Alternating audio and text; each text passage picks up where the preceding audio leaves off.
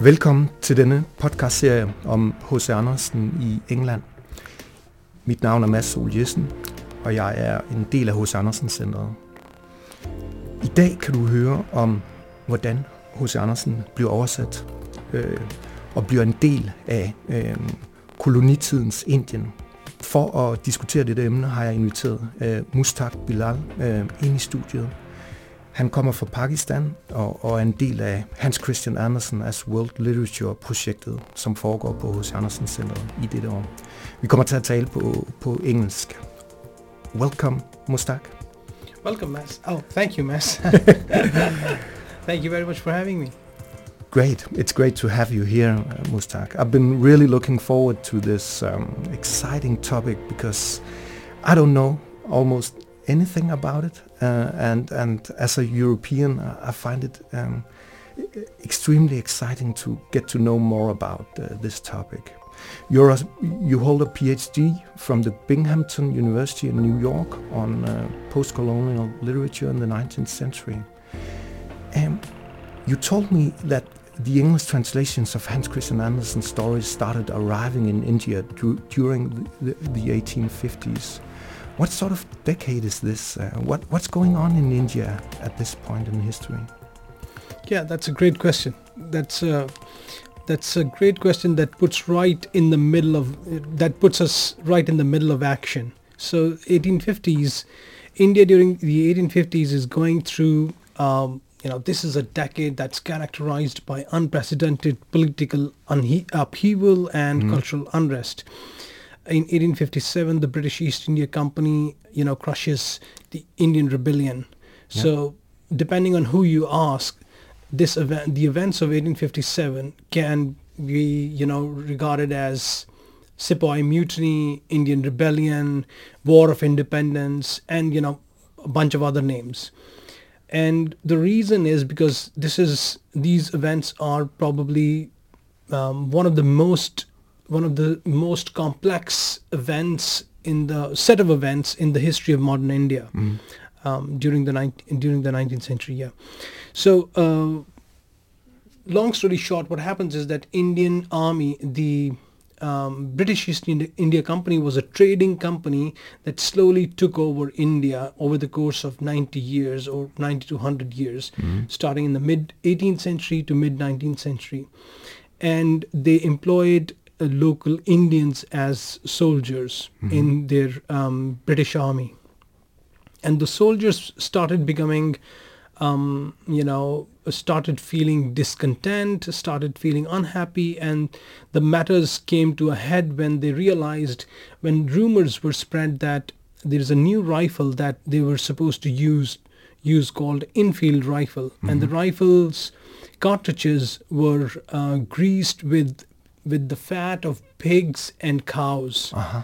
so that made you know that hurt religious sentiments of both both um, Muslims and Hindus because Muslims consider pig as haram as you know Mhm. um, um, as religiously not sanctioned Mhm.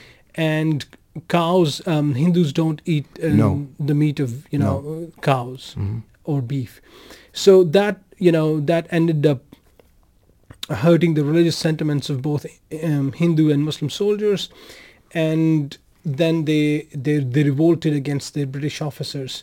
And it started with in Meerut. Now I'm not a historian of India, so No. I can I, I can only you know um, I can only go into detail so much of detail. So the the soldiers revolted against in um, the British East India Company, and the British East India Company um, crushed the mutiny ruthlessly. It was um, they it was large scale you know killings, Yes. and before 1857, India was ruled by you know quote unquote ruled by India had a king. So Mhm. Bahadur Shah Zafar II was the the king of um, India. I mean, his kingdom was limited to a small city in De- uh, you know Delhi, but after 1857, what the British East India Company did was that they deposed the king and sent him t- into exile, Mhm. and India came under the direct rule of the British Crown. Uh-huh. So now the monarch of in uh, of England Queen Victoria became the the monarch of India, you know, too. I understand. And that that figure of the of the monarch, you know, the de- deposed monarch, um, Denmark being a constitutional monarchy, you can Mhm. understand the, the the importance of symbolic importance of, of the monarchy. Yes. That really changed the view, the way uh, changed the way um, Indians viewed themselves. You know, Yes. India, or at least Indian intellectuals viewed themselves. And so um, the king was deposed, and now India is part of the British Crown, and now it's you know um, it's no longer British East India Company that rules India, but rather the Crown. The crown. So it's a period of massive political upheaval and, and violence, It but is. it's also a decade of literature. And how, how come uh, Andersen uh, is translated into uh, Indian languages uh, at this time? I mean, uh, what language is it exactly? Um, what's going on uh, at this point of time in terms of uh, li- literature? Yeah. Um, so so the way we understand literature these days, you know, Mhm. quote unquote literature or lit, you know, mo- our understanding of literature is very different from the way it was understood back in the 19th century India. Um, you know, literature in, in, in English, it's considered, you know, it's sort of a product of print capitalism Mhm. that, you know, we create products like novels and Mhm. short stories that are, you know, uh, printed in the form of hard copies and then the copies are all identical and those copies are sold in, you know, in the mass market. Mhm. India was, India did not have a publishing industry at the No. time and the printing press had been in India for a um, couple of you know centuries, but it hadn't really taken off um, yet because the Mughal emperors and the the kings they uh, preferred calligraphy, so there there wasn't much No. interest or patronage of of the printing press, unlike say in Europe. Uh, but in 1857, what happened was that because India was under the rule of the British um, East India Company, and the Mhm. British East India Company had set up in 1800. They set up a language school at um, language school. It was called Fort William College Mhm. at Fort William. It was a college in which they would British East Indian uh, India Company's officials they would teach their young officers the local languages of India so that they can better administer um, the the the Indian areas where they were supposed to you know Yes. um, discharge their duties. Mhm. And in this college, Fort William College, this had a huge impact on the literary history of India because it is at Fort William College that we see languages like Urdu and Hindi, you know, um, being codified for the first time. And Bengali, not Bengali, but because Bengali had had started becoming codified before Mhm. uh, Fort William College. But you know, Fort William College is one of the most consequential institutions and events in the history of 19th century India, All right. um, especially um, with regard to the literary history. The other event was the the beginning of a of a Sirampur of the Sirampur mission. Mhm. Now, this Sirampur mission, maybe your readers would find it interesting because uh, Sirampur mission was set up in the Danish colony of Sirampur. Uh-huh. So the Danes, you know, back in the day had a colony in, in India. And where, where are we in India? Sirampur, where's that? so Sirampur, if you go uh, in today's India, if you know, um, if you know, so it's it's close to Calcutta. Yes. So Calcutta, you can look up maybe on the map. It's the northeastern uh, northeastern, yeah, northeastern corner of. India. That is correct. Yeah. Yeah. So it's a small town, I think, uh, next to Calcutta. I've not not been there, so uh, I mean, my No. knowledge is as good as anybody else's. yeah. So, um, but the Serampur Press played a really important role in that it had a mission press. Mhm. Serampur uh, Mission, sorry, Serampur Mission had a mission press, and they would publish and print these copies of um, religious tracts and Bible for you know um, to be distributed among Yes. the local population Mhm. in in local languages. Yeah. So printing had arrived in India. Mhm. Uh, printing, so people in, in Bengal, especially, so people had started, you know, and a bunch of entrepreneurs, you know, small scale entrepreneurs Mhm. had started printing these, you know, lowbrow stories like fantasies and myths Mhm. and erotic stories, Mhm. and they were sold in, you know, in small, very thin paperback, you Mhm. know, Cheap ones. cheap, yeah, cheap quality Mhm. newsprint, you know, cheap quality paper, and Mhm. very low priced to make that affordable. And because those stories were like, you know, really juicy and raunchy, Mhm. people would read them and then you know narrate them to large gatherings of you know large crowds, and that's sort of you know that's a we can understand that as um, sort of a transition between India, a transition uh, between oral traditions Mhm. and the print culture, you know, Alright. happening um, in the start of the 19th century. Mhm. So these stories were read by, uh, you know, large swaths of, of population, as you can imagine, lowbrow literature that is popular. And Bengali intellectuals at the time, uh, in 1850s, had started to realize that if these people, you know, if Bengalis keep reading these stories, Mhm. we will never be able to amount will you know, to much. You No. know, we we won't be able to um, get good jobs in the colonial administration because you know this is colonial administrators had you know they were Victorians, so Yes. they had Victorian morality. So what they did was they said that okay, we are going to start a literature society that is going to publish suitable literature, quote unquote suitable literature. So that's Western literature in that sense, or no? Um, yes and no. Hmm? but you know they, they said that we'll start writing vernacular literature Ah, okay. so vernacular literature means it could mean many things to many people yeah Yes. so one of the things they did was that they would start writing stories in vernacular languages Mm. in languages like bengali and they would also translate stories from other languages into bengali Okay, I understand. and it is here at this point um, so i think in 1850s vernacular literature society um, let me look it up And this society is uh, is um, is a part of Bengali uh, culture, right?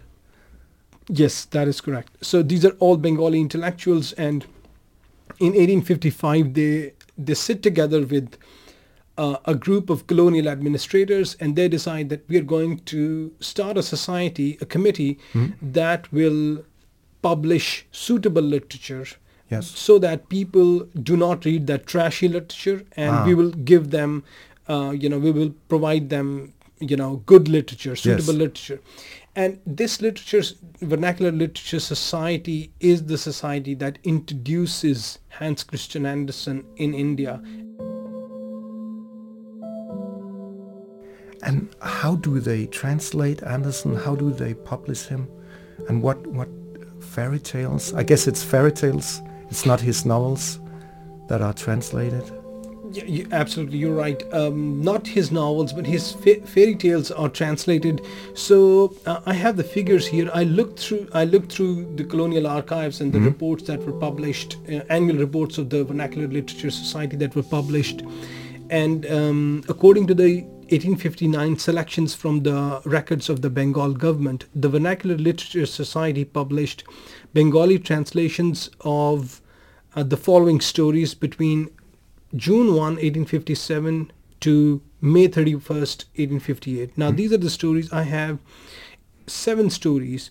And so, stories like Tinderbox, Little Klaus and Big Klaus, uh, Little Mermaid, Chinese Ni- Nightingale, Story of a Mother, uh, and Story of a Mother had been published earlier, and this is the second edition of Story of a Mother, right. Four Winds, and um, The Ugly Duckling hmm and each of these fairy tales was printed in two th- uh, 2000 copies of every each of these fairy tales was printed Two thousand copies. Uh, is that a lot?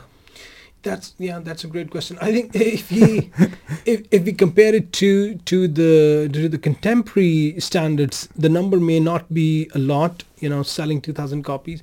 I mean, if I sell two thousand copies of my book, I'll be very happy. yeah, me too. but um, yeah, it's not bestseller by any No, s- by today's standards. But if you look at the the condition of you know or the situation in the 19th century India, uh, there are not a lot of you know printing presses at the time, No. and peop- the literacy rate is not that much because you know the oral tradition is very strong Yeah. still. But it's amazing to think of that uh, they are being published in India uh, just like 20, 15 years after Andersen wrote them. Yeah, very it's quickly. a very fast uh, transmission story in a way. It is rather, rather surprising, yeah, Yeah. because when I started working on the project, my initial understanding was that Andersen could have, you know, this they could have started. I mean, th- that was the guess that I was working with. Mhm. So my initial understanding was that I look at 1860s, late 1860s and 1870s, Mhm. because then you know it, it's then that after 1857 the British um, colonizers you know started giving licenses to local entrepreneurs to start their own printing presses Mhm. and my understanding was that uh, I should look at 1860s late 1860s and 1870s and it was a little surprising when I realized that um, they, st- they had sta- uh, started translating um, Andersen in 1857 Yes. Yeah. Do, do we know anything about the translator? Who was translating this? Do we know anything about the readership? Were, were these fairy tales translated uh, for Indian Bengali children or what do we know? Um, so at this time, there is one one translator and writer. Uh, his name is Madhusudan Mukherjee um, or Madhusudan Mukhopadhyay. Uh, sorry, Mukhopadhyay. Mhm. Um, I think Mukhopadhyay used to be a Bengali name, and it was changed. You know, Mukherjee is the um, is the colonial, you know, British rendering of the same name of the Yes. Bengali name. Mhm. So, for example, another example could be Tagore. Mhm. So Tagore's uh, name is Thakur in in Bengali, Mhm. Thakur. But the British, you know, when they started pronouncing it, they they they would pronounce it as Tagore. So over time, it became Tagore. Okay, so you're re- referring to the famous uh, Bengali writer, Bengali the writer. Nobel Prize winner in Um, 19th the poet, yeah, the poet. Rabindranath Tagore. yes. So Madhusudan Mukherjee was a writer um, in his own right, and he was one of the earliest translators of Andersen in India. Mhm. and there are really interesting you know details if you go through the colonial archive because Mukherjee is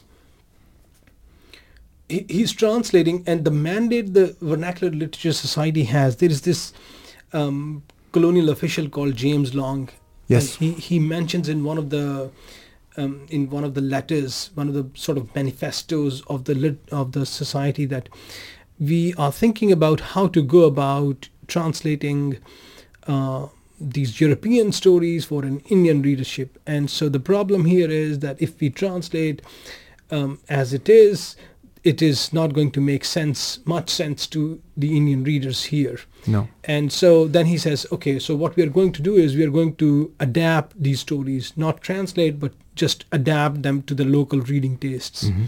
But there is an example of Robinson Crusoe where uh, Robinson Crusoe is made the son of a Calcutta merchant. Aha. Yeah, so the, his his story is totally you know sort of Indianized, Yes.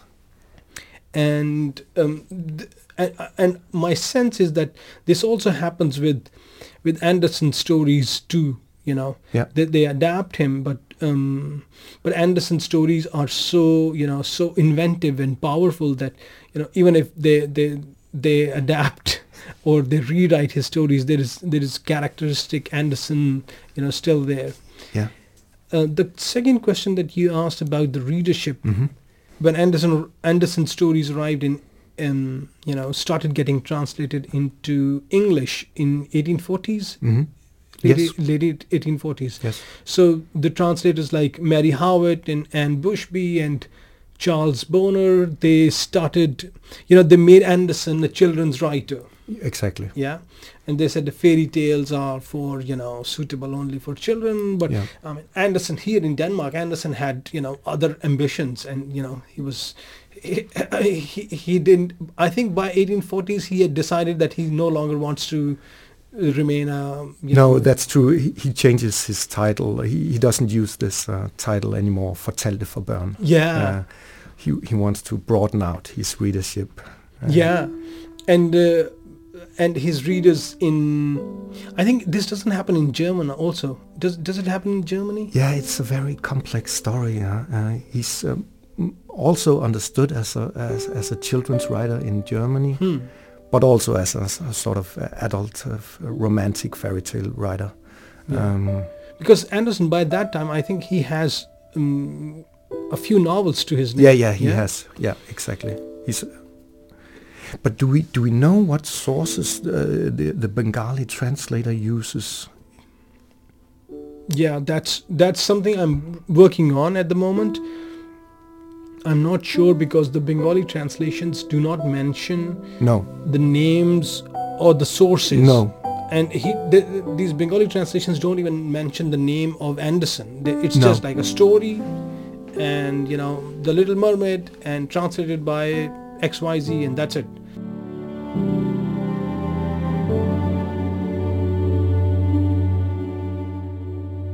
So, Mushtaq, what, how are these uh, translations? Um, do you see any signs of um, how how were they adapted? How were they translated?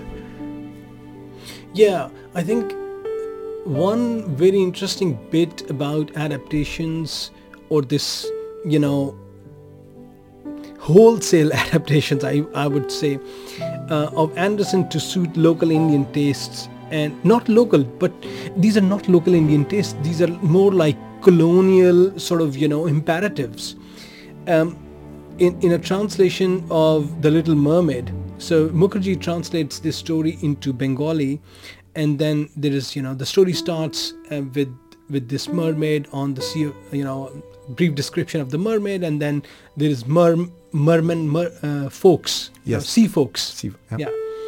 And so after one paragraph um, in Bengali, Mukherjee puts a footnote and he says, and the footnote is really interesting, and he says, this is a purely fictitious narrative and the reader is requested not to consider it real in any way. no merman or any other animal lives on the surface of the sea. No such things as palatial buildings and gardens mentioned in the story actually exist. However, the narrative contains a certain meaning that intelligent readers may be able to discern when they finish reading the entire story. So, so this is really a fascinating bit of you know um, detail that I, I'm not sure anybody has has looked into or has explored before. That this is like the story is, is characteristic Andersenian, Andersenian, yeah. But there is also the colonial imperative to write realist narratives Uh-huh. and you know after 1857 starting 1860s uh, indian writers start writing very real you know re- novels in in the realist tradition Mhm. but that said there's, there is still a lot of appetite for these this kind of fantasy Yes. and andersen's story does not have that sort of morals or you know uh, andersen's stories do not are not overly victor moralistic in victorian terms No. but you know you, you can see in this footnote we can see a very pointed attempt at making andersen um, you know appear as a victorian moralist Uh-huh. you know yeah. that is in in conformity with the colonial political expediencies and desires and you know preferences so this is I think, So it it almost seems like um, yeah, the translator uh, was it the translator who did this footnote, or, or i mean it appears it it could have been the book publisher. Yeah this is again wow this is a great yeah, thank you thank you for giving me the idea for another yeah this is this would add another layer you know to my work i'm i think most of these translations were done by uh, these bengali intellectuals Yeah. writers like Mukherjee, but I would not be surprised if the archive shows that they were or that these Bengali intellectuals consulted colonial administrators and you know sought their approval. Mhm. I would not be surprised. You also mentioned something that really fascinated me uh, about uh, Andersen's early uh, readership. You mentioned that uh, um, James Long, uh, this missionary, he he actually says uh, that um, that uh, they were intended for female readership. Is that correct? Yeah, that that is correct to a great extent. What I think what what's happening at this time in the 19th century colonial India is that his stories are getting translated from English translations, Mhm. which were directed at children. Yes. So in Andersen is writing for both adults and children here in Denmark. Mhm. Stories get translated into Germany, um, into German. Mhm. That those translations are used by English translators because they don't know much about, you know, they don't know any any any Danish, Mhm. you know, and they use English, tran- um, German translations to translate Andersen into English, and then there he's made into a, you know, a children's writer Mhm. when his stories started getting translated into Indian languages, especially Bengali, he is not considered a children's writer there. No. Yeah, he's considered um, an, an an adult writer like any other writer Mm. or any other at least European writer. Mhm. And so his stories are, uh, you know, consumed by or read by adults. Mhm. And one of the things that is, you know, since you mentioned the the, the gender dimension of this, um, James Long, the um, one of the colonial administrators who was who was very um, you know instrumental in the establishment of the Vernacular Literature Society, he Mhm. writes in one of his letters, I think that one of the reports that Andersen stories are quite popular with with the female readership Mhm. and women in Bengali households they ask their husbands or fathers or brothers to go and buy Andersen stories Mhm.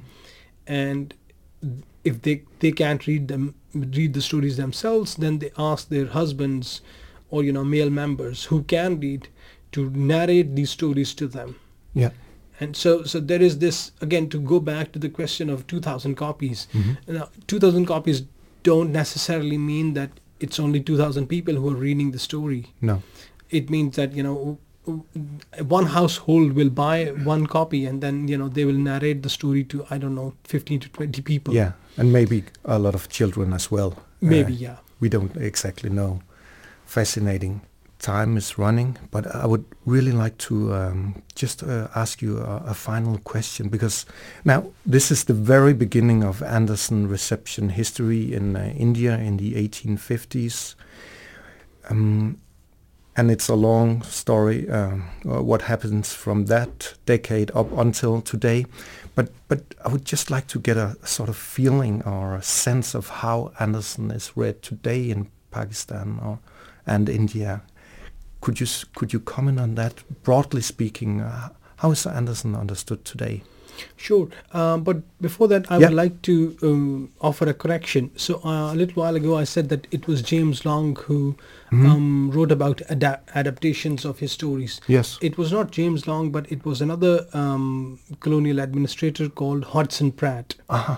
So he was a founding member of the society, and he said that mere translation would not meet the great objects with Mm. this society's, uh, with which this society intends to keep in view. There is not only a difference of language between the people of India and of England, we must recognize the far greater difficulty of a difference of ideas, association, and literature Uh-huh. and that's why they you know they started adapting and you know sort of domesticating the, the i think the the term that is used in translation theory is domestication yes. they started domesticating andersen's and others other writers european writers stories to to indian reading, reading tastes um, coming back to the question of Andersen contemporary India and Pakistan, I think Andersen's stories are so ubiquitous, like many other parts of the world, and so popular still that people recognize his stories even when they don't recognize that these are Andersens. No. It's like a weird way of putting it, you know. They recognize they'll recognize the story but they'll not know or they'll not bother knowing No. who the writer is. But if you go and ask, you know, anybody on the street in Pakistan and, you know, they'll tell you that the emperor has no clothes, you know. This is Yeah. a very common expression. And if you ask them, you know, how does how do you know this expression or where did this come from? Uh, then most likely, you know, they'll say, "Hey, we read it in our books." Yeah. And if you told them that, you know, it comes out of a, Da- fairy tale wr- written by a Danish writer, the, they're, they're likely to be very surprised. Yeah. So it's like, it's like the influence is so pervasive that Andersen, Andersen's stories are more recognizable than his name. Yeah. I understand. And it's more like, you know, if you go to, to the US and ask uh, about, hey, there is a new movie called The Little Mermaid. Mhm. And so people are, you know, less likely to associate Little Mermaid with Andersen than they are to associate with um, with Disney. yeah. You know, I think that's right.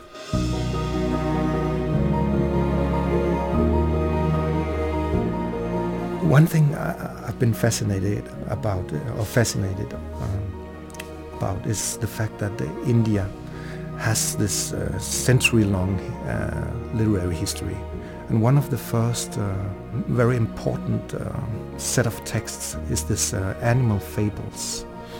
I cannot remember exactly uh, the name, but in a way, Andersen has turned into a folk or anonymous. Um, yeah, Right.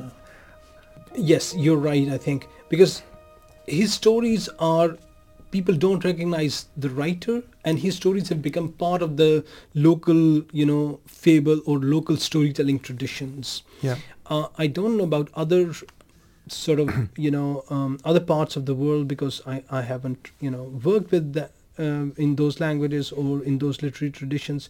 But in India, Pakistan, s let me give you another example. When I was when I was when I was like eight or nine, my aunt read the story um, "The Red Shoes" to me uh-huh. and she was reading uh, the story the red shoes in in a course on english literature Mhm. in so in, in pakistan back in the 90s when my aunt was you know going to college andersen was an english writer yes, imagine that. Yeah, yeah, you know and so nobody knows his name is hans christian andersen and nobody knows he's from denmark No. he didn't even write in english. No, and these Pakistani students are being taught a story by Andersen as an as a British or as an English writer.